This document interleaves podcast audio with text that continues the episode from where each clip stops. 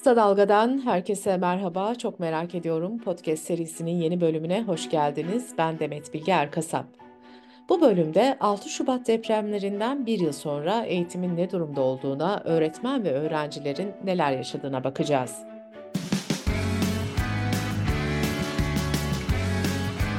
Oku, dinle, izle.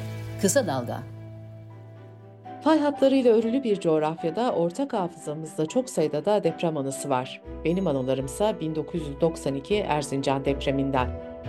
Evimizin değil ama şehrimizin yıkıldığı bu depremde ben ortaokul öğrencisiydim. O korku ve acı dolu dönemde bana en iyi gelen şey okulların açılması olmuştu. Kendi dünyamın rutinine dönmek beni rahatlatmıştı. Ee, işte arkadaşlarımla birlikte olmak, derslerin, yazılıların derdine düşmek, çadırın ve depremin dertlerini biraz seyretmişti sanki. Tabii bunlar benim o dönemki çocukluğumun penceresinden görünenlerdi. Depremin yıkımıyla, kayıplarıyla, acısıyla ve tabii ki korkusuyla baş etmeye çalışmak herkes için farklı ve zorlu bir deneyim. Türkiye bir yıl önce de 6 Şubat 2023'te iki büyük depremle sarsıldı. 11 kenti yıkan depremlerde resmi verilere göre 50 binden fazla can kaybı oldu. Evet e, Kahramanmaraş'ın Pazarcık ilçesinde 7.4 büyüklüğünde ki çok yüksek bir e, derinlikte bir deprem meydana geldi. Sarsıntı birçok çevre ilde de hissedildi.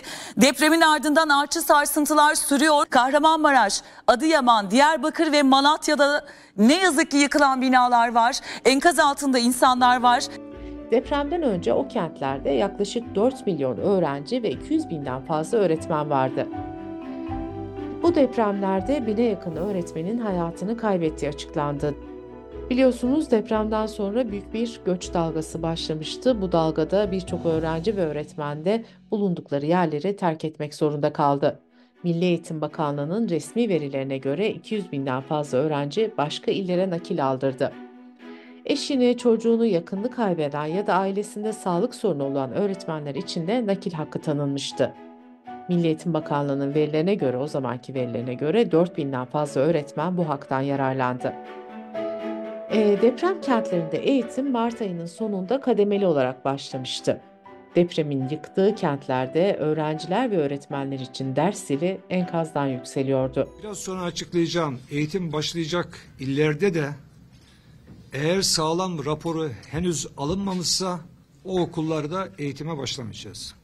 Bu 10 ilimizi 3 kategoriye ayırdık. Birinci kategoride Adana, Kilis, Diyarbakır ve Şanlıurfa yer alıyor. Bu illerimizde merkez ve tüm ilçelerde 1 Mart tarihi itibariyle eğitim öğretime başlıyoruz. İkinci kategoride Gaziantep ve Osmaniye yer alıyor. Bu illerimizde eğitim öğretime 1 Mart tarihine kadar verilen arayı 13 Mart'a kadar uzatıyoruz. Üçüncü kategoride ise Adıyaman, Malatya, Kahramanmaraş ve Hatay yer alıyor. Bu illerimizde de 1 Mart tarihine kadar vermiş olduğumuz uzatmayı, eğitim öğretime ertelemeyi 27 Mart tarihine kadar uzatıyoruz. Deprem bölgesindeki öğretmenlerin, öğrencilerin ve genel olarak eğitimin son durumunu Eğitim Reformu Girişimi Araştırmacısı ve Medya Koordinatörü Umay Aktaş Salman'la konuşacağız. Kendisine bu podcast'te adıyla hitap edeceğim çünkü yıllarca birlikte gazetecilik yaptık. Ee, Umay Türkiye'nin en iyi eğitim muhabirlerinden biri ve her zaman sahada olmayı tercih eden bir gazeteci. Ee, zaten çalışmalarını sürdürdüğü eğitim reformu girişiminde de yine sahada çalışıyor ve izlenimlerini yazıya döküyor. Ee, kısa bir zaman önce de ekip olarak Hatay'daydılar. Eee, öğrencilerin durumunu, psikolojisini, ailelerin yaşamını, okullardaki sıkıntıları aslında birebir en iyi öğretmenler biliyor ve onlar tanık oluyor. Eee, Umay önce, eee, istersen bu durumdan başlayalım. Eee, öğretmenler nerelerde yaşıyor? Okula nasıl gidip geliyorlar? Genel olarak yaşam koşulları nasıl? Ee, öğretmenlerin e, durumu da çeşitleniyor aslında deprem bölgesinde. Ee, yakın zamanda e, Hatay'daydık biz eğitim reformu girişimi ekibi olarak. Bir de Nisan sonunda depremin ardından gitmiştik. Ee, öğretmenlerin durumu e, depremden ne kadar etkilendikleriyle hem psikolojik olarak hem de işte maddi manevi kayıplar olarak değişiyor. Şimdi prefabrik okullarda eğitim devam ediyor, konteyner kentlerde. Hasarsız okul binalarında devam ediyor olabiliyor. Dolayısıyla birleştirilen bazı okullar da var. Diyelim ki hasarlı okul boşaltılmış, hasarsız olana aktarılmış. İkili eğitim yapılıyor, öğrenci sayısı artmış. Daha kırsaldaki okullarda yıkımın az olduğu bölgelerde daha az öğrencisi olan okullar da var. Çok kalabalık okullar da var. Dolayısıyla öğretmenlerin çalışma koşulları da çok çeşitleniyor ve değişiyor. Depremin hemen ardından çadırda kalan öğretmenler vardı, apartlarda, pansiyonlarda kalan öğretmenler vardı, konteynerde kalan öğretmenler vardı.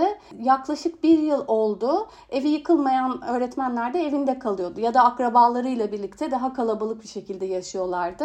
Bir yıla yaklaştı. Öğretmenler kimi gerçekten yine akrabalarıyla birlikte yaşamaya devam ediyorlar evlerde hasarsızsa evleri ya da çok az hasarlıysa.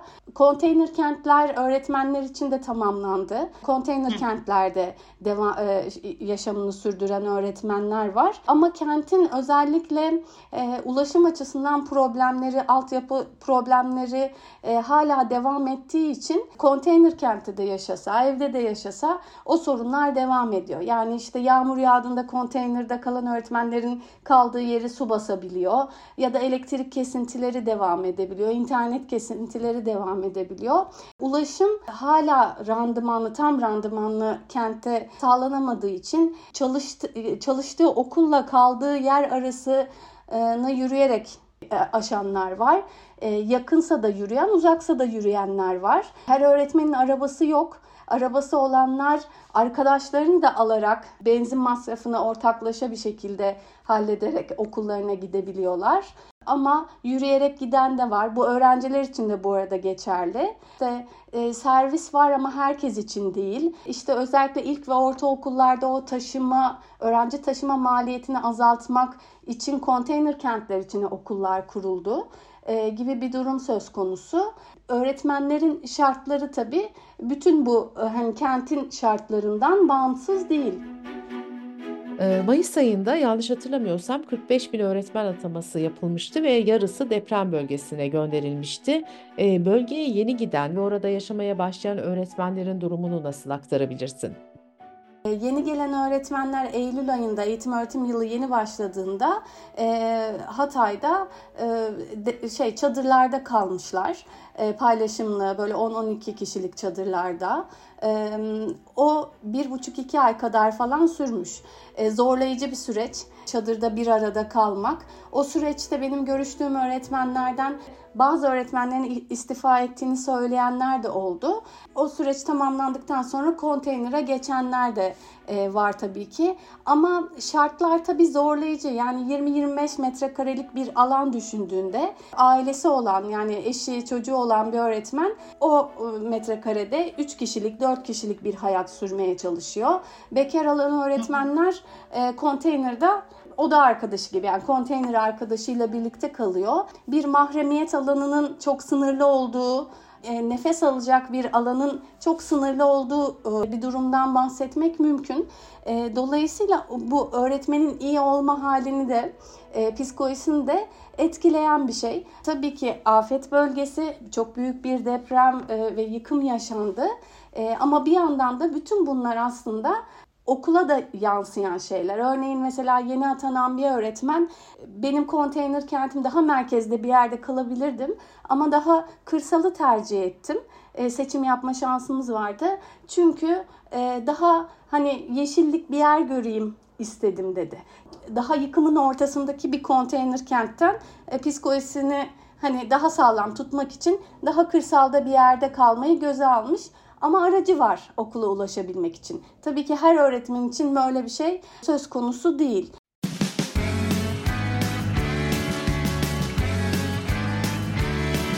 Kulağınız bizde olsun. Kısa Dalga Podcast.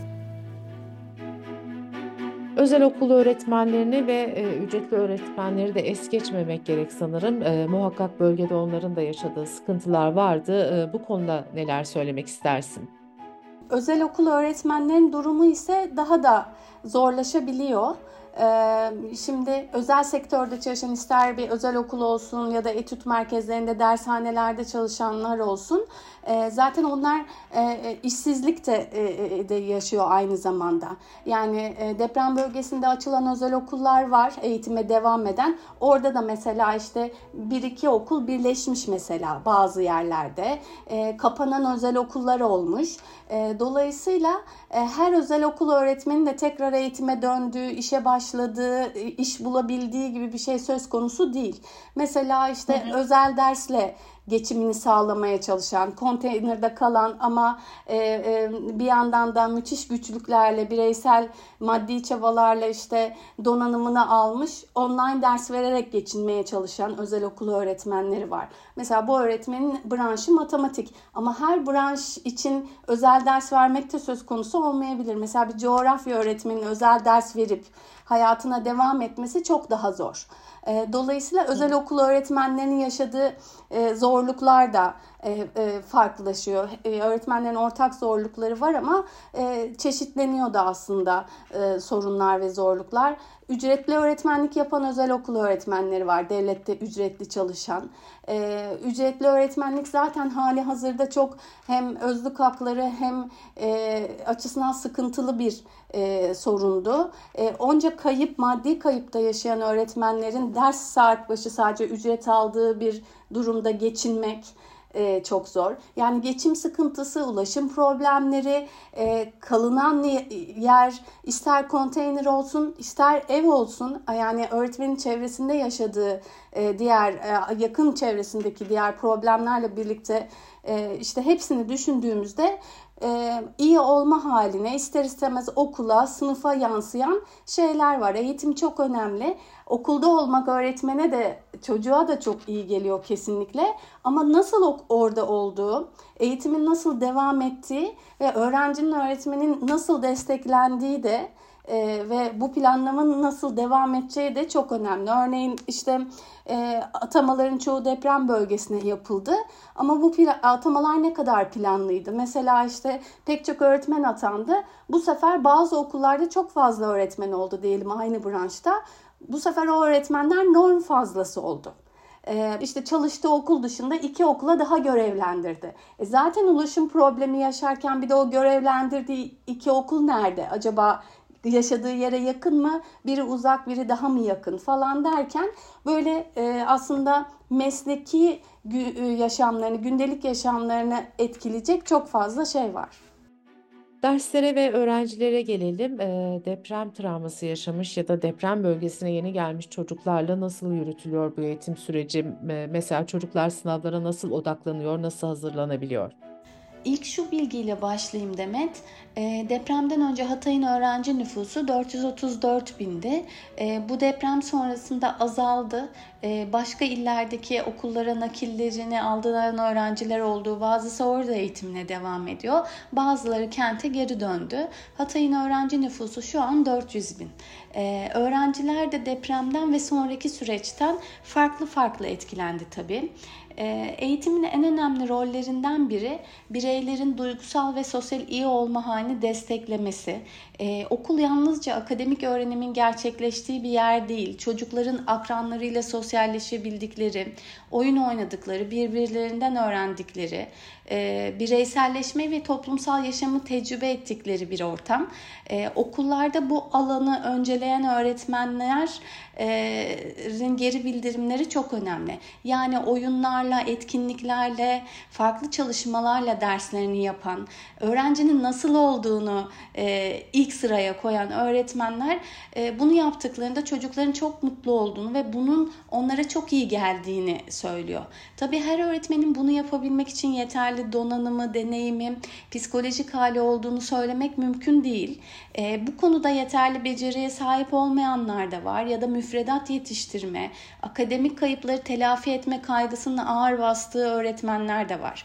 Ancak okulun sadece bilişsel bir öğrenme yeri olmadığını hatırlamak e, deprem sonraki süreçte özellikle çok kritik.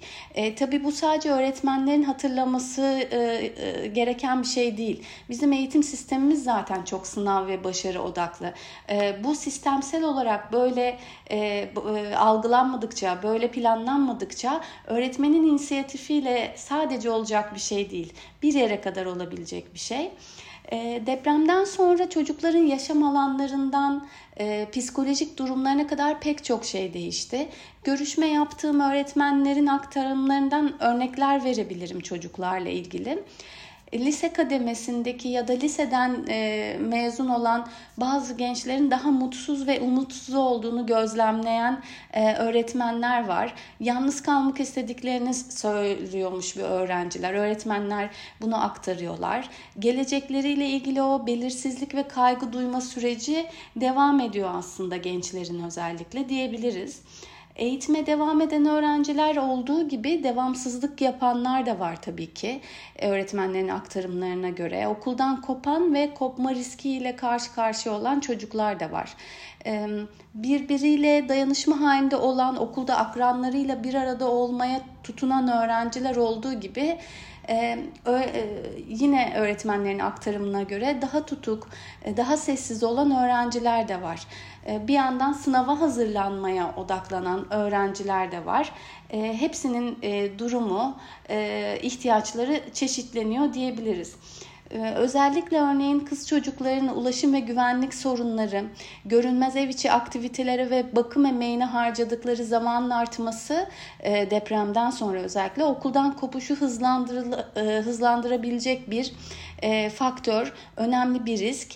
E, keza e, eğitime erişimde zaten sorunlar yaşayan mülteci çocuklar, özel gereksinimli çocukların eğitimden kopmamaları da çok önemli. Onlar için de e, riskler var e, denebilir. Ee, öğretmenlerden bazıları konteyner kentte yaşayan öğrencilerle evi depremden zarar görmemiş olan öğrenciler arasında da uyum sorunları olabildiğini ifade ediyorlar. Özetle her zaman önemli ama özellikle depremin ardından okulların her çocuğu kapsayacak ve psikososyal açıdan destekleyebilecekleri, çocukların kendilerini gerçekleştirebilecekleri bir alana dönüşmesi gerekiyor. Okul dışında çocukların iyi olma hallerini destekleyecek mekanizmalar çok az. Deprem bunu e, daha da şiddetlendirdi zaten bu ihtiyaçları. Okulda bunu sağlayabilmeleri çok önemli. Bunun için eğitime ve okula bu gözle bakılması çok kritik. Bunları söyleyebilirim. Şimdi depremden sonra sivil toplum örgütleri bölgeye gitmişti. Ee, çokça da haberini, haberlerini yaptık bunların. işte oyuncak götürenler oldu, sınıf açanlar oldu, eğitim verenler oldu, hatta psikolojileriyle ilgilenenler oldu. Şu an son durum ne? Yani bu eğitim sıkıntısı, bu sürece STK'ların desteği ne durumda?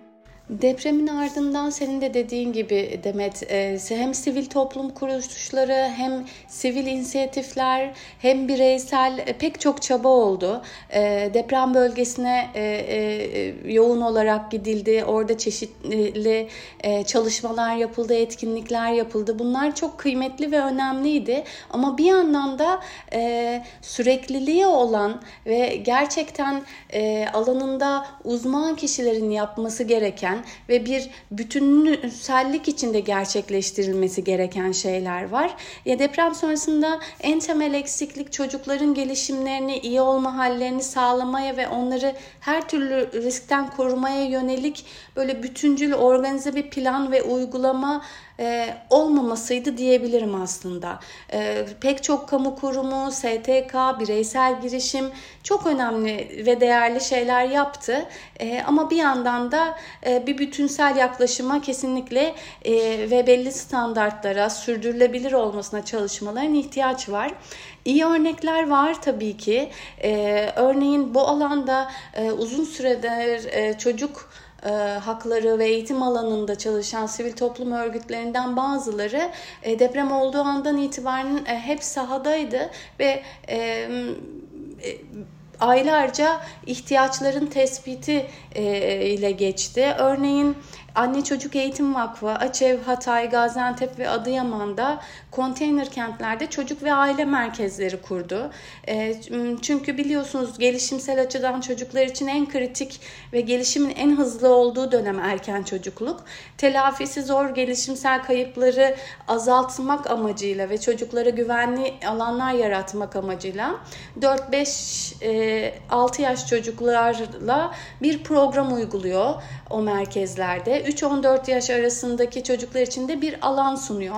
Aynı zamanda bakım verenlere, ebeveynlerin de iyi olma halini destekliyor. Ee, eğitim reformu girişiminin yürütücülüğünü yaptığı öğretmen ağı e, Hatay'da e, geçtiğimiz günlerde bir öğretmen e, destek alanı kurdu.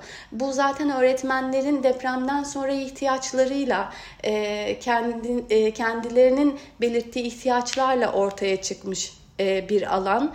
Öğretmenlerin iyi olma halini desteklemek, meslektaş dayanışmasını mümkün kılmak ve aslında bölgenin yeniden inşasında öğretmenlerin çözüm üretmesini ve rol üstlenmesini sağlamaya hedefliyor bu alanda. Sunan'ın kızları kız çocuklarıyla ilgili önemli çalışmalar yaptı. Onlar da şu an sayısı dördü buldu yanlış hatırlamıyorsam çocuk yaşam merkezleri kur, kurdu e, deprem bölgesinde. 12-18 yaş çocukların esenliğine katkı e, sunuyor bu merkezler. Belirli bir program dahilinde çalışıyor. Çanakkale 18 Mart Üniversitesi'nin erken çocukluk eğitimi ile ilgili e, Çabaçam e, e, modeli e, Kahramanmaraş'ta uygulanıyor. Yine erken çocukluk eğitimiyle ilgili oradaki konteyner kente bir merkez kuruluyor.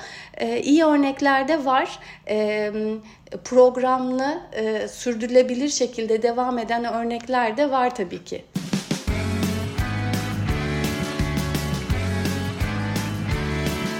Kulağınız bizde olsun. Kısa Dalga Podcast. Sahadan gözlemlerine ve araştırmalarına dayanarak şunu da sormak istiyorum. Neler yapılmalı? Tabii yapılacak pek çok şey var. Ee, çok da geniş e, bir soru ama e, birkaç şeyi öne çıkararak bahsetmek isterim aslında. E, Milli Eğitim Bakanlığı depremin ilk gününden bu yana öğretmenlerin e, psikolojik sağlamlıklarının arttırılması için çeşitli faaliyetler yürüttü. Bunun altını da çizdi. Ee, öte yandan bölgeye ataması yapılan öğretmenlerin önemli bir bölümüne e, hizmet içi eğitimler verildi. Ama sahada gördüğümüz, sahadan diğer kurumlardan aldığımız raporlar, e, duyumlar bu ihtiyacın hala devam ettiğini gösteriyor. Öğretmenlerin yaşadığı ağır travma ve tükenmişlik haline çözüm geliştirmek için uzun vadeli ve sürekli psikolojik yardım ve desteklerin sağlanması gerekiyor. Öğretmenlerin ve öğrencilerin iyi olma hali için bu elzem. Öte yandan öğretmenlerin afetlere karşı hazır bulunuşluklarının arttırılması da e, öne çıkan bir konu. E, örneğin eğitim fakültesi müfredatlarına eklenecek dersler, acil durumlarda öğretmenlerin hem kendilerine hem meslektaşlarına hem de öğrencilerine nasıl destekleyebileceklerini öğrenmeleri açısından çok önemli. Eğitim ortamlarıyla ilgili e, biraz önce sohbette de bahsettik. Hasarlı ve yıkılan e, okullar nedeniyle birleştirilen okullar olduğunu söyledik. E, ikili eğitim yapıldığından bahsettik. E, dolayısıyla ikili eğitim yapan okul sayısı önemli ölçüde arttı. E, dersler 30 dakikaya düştü. İkili eğitim yapıldığı için de çok sabah erken saatlerde giriliyor. Daha çok geç saatlerde akşam çıkılıyor. E, bir yandan elektrik kesintileri, e, internet kesintileri e, devam ediyor. Altyapı sorunları da var. E, dolayısıyla bütün bu altyapı sorunlarının e, nitelikli eğitimin de gerçekleşmesi için altyapı sorunlarının e, çözülmesi, sınıf mevcutlarının düşmesi ve tekli eğitim sistemine geçilmesi önümüzdeki süreçte hemen olacak şeyler değil tabii ki bunlar ama büyük önem teşkil ediliyor. Hmm, öte yandan depremden etkilenen bölgelerde eğitime erişimi e, e, takip etmek, e, izlemek çok önemli. E, özellikle deprem bölgesindeki ve hatta deprem bölgesinden göç etmiş çocukların devamsızlık kayıtlarının yakından izlenmesi, e, eğitime devamlarının sağlanması ve çocukların desteklenmesi e, kritik. E, Eğitim çocukları istismardan, erken yaşta ve zorla evliliklerden, çocuk işçiliğinden koruyabilir, yapabilirliklerini çocukların e, arttırır. E, o yüzden e, eğitime devam ve erişimin mutlaka mutlaka izlenmesi, bu mekanizmaların kurulması çok sağlıklı sağlıklı bir şekilde devam etmesi önemli. İzleme yaparken de aslında kamu idaresi tarafından toplanan bu verilerin e, sahada gerçekleşen çalışmalara yönelik e, bilgilerin şeffaf bir şekilde paylaşılması, e, sahadaki eksiklerin eşgüdüm içerisinde giderilmesi, hem kamu kurumlarıyla sivil toplum örgütlerinin arasındaki işbirliğinin artarak devam etmesi gerekiyor. Son olarak da belki şeyi söyleyebilirim. Krizlerin artarak devam ettiği bir çağda yaşıyoruz. İklim ve biyolojik çeşitlilik krizlerinin de hayatı nasıl etkileyeceğine dair e, projeksiyon çalışmalarının yapılması, alınacak önlemlerin belirlenmesi e, bir sonraki kriz anına dayanıklığı arttıracaktır. E, krizlerden en çok etkilenen gruplardan olan çocukların nasıl korunacağı, e, nasıl destekleneceğine yönelik kısa, orta ve uzun vadeli planların yapılması çok önemli. E, hak temelli ulusal ve bölgesel çocuk koruma e, politikalarının gerçekleştirilmesi gerekiyor. E, yapılması gerekenler arasında bunları sayabilirim öncelikli olarak Demet. Ee, sen aynı zamanda çocuk odaklı habercilik konusunda da uzmansın. Bu konuda yayınların ve eğitimlerin var. Ee, depremin yıl dönümü öncesi hem biz meslektaşlarına hem de okur ve dinleyicilere neler söylemek istersin? Bu aslında hepimizin sorumluluğu Demet. Yani hem gazetecilerin hem e, okuyucunun hem izleyicinin her vatandaşın. Şimdi deprem haberlerinde, e, haberlerin yapılış şeklinde sadece haberlerde değil, sosyal medyada paylaşılan fotoğraflar, görüntüler, yine çok sık çocuk haklarının ihlal edildiğini gördük e, geçtiğimiz bir yılda. Halen de ihlal edilmeye devam ediyor. Şimdi yıl dönümü haberleri yapılacak. Aynı ihlaller belki tekrar edecek büyük olasılıkla. Var olan sorun aslında e, afet zamanlarında da devam ediyor. Peki o var olan sorun ne? E, çocuk zaten medyada çok az yer alıyor. Yer aldığında da daha çok araçsallaştırılıyor. İşte dram ve trajedinin öznesi oluyor. Nesneleştiriliyor gibi durumlar. E, depremde de biz bunu gördük. İşte çocuklara deprem anı tetikleyici sorular sorulduğunu gördük. İşte o enkazdan çıkarılış fotoğraflarını, görüntülerini her ayrıntısına kadar takip ettik. İzmir depremini ne hatırlarsın? E, o zaman enkazdan çıkarılan bir kız çocuğunun görüntüsü vardı. Sonrasını aşama aşama takip ettik hatırlarsın. Köfte istedi, köfte ayran istedi. Bugün Google'a yazdığımızda hala o kız çocuğunun enkazdan çıktı köfte ekmek istedi yaz. Hala görüntülerine ulaşabilirsin. Van depreminde keza öyle. Dolayısıyla çocukları bir simge haline e, getiriyorlar. E, ama aslında dijital ayak izini de oluşturuyorlar. E, Van'ın ve İzmir'in üzerinden kaç yıl geçti? E, o çocukların dijital ayak izi hala duruyor. Unutulma hakları ihlal ediliyor. O anlamda deprem haberlerinde, afet haberlerinde aslında tüm haberlerde çocuk hakları odaklı bir bakış açısı çok önemli. Ben bedensel söz haklarını da ihlal ediyoruz. Yani ben bu haberi ne için yapıyorum? Bu haberi bu şekilde paylaştığımda, bu görüntüyü böyle paylaştığımda çocuğun üstün yararına hizmet ediyor mu? E, kamusal yararı nedir? Bütün bunları sorgulamak gerçekten çok önemli. İzleyiciler için de aynı şekilde. İşte kayıp çocukların fotoğrafları günlerce Instagram hikayelerinde işte WhatsApp gruplarında dolaştı. Bir güvenlik ihlali de söz konusu oluyor. Dolayısıyla hani çocuğun haklarını gözeten bir habercilik, haberi oradan kurmak. Ee, şimdi çocuğun konteyner kentteki yaşam alanını anlatmak çok önemli ama onu sadece ajite ederek veya bir dramın öznesi yaparak yapmak mümkün değil. Tam tersine bunu haklarını hatırlatarak eğitim hakkını, sağlıklı bir çevrede yaşam hakkını, e, çocuk odaklı bir e, yaşam alanı var mı orada? Bütün bunlara bakarak sorgulamak ve haber yapmak. Ötekisi sadece e, olanı aktarmak önemli değil. Devletlerin ve tüm kurumların yükümlülüklerini hatırlatarak bir habercilik yapmak çocuk odaklı haberciliğin şartı yani olmazsa olması diyebilirim. Oku, dinle, izle. Kısa Dalga.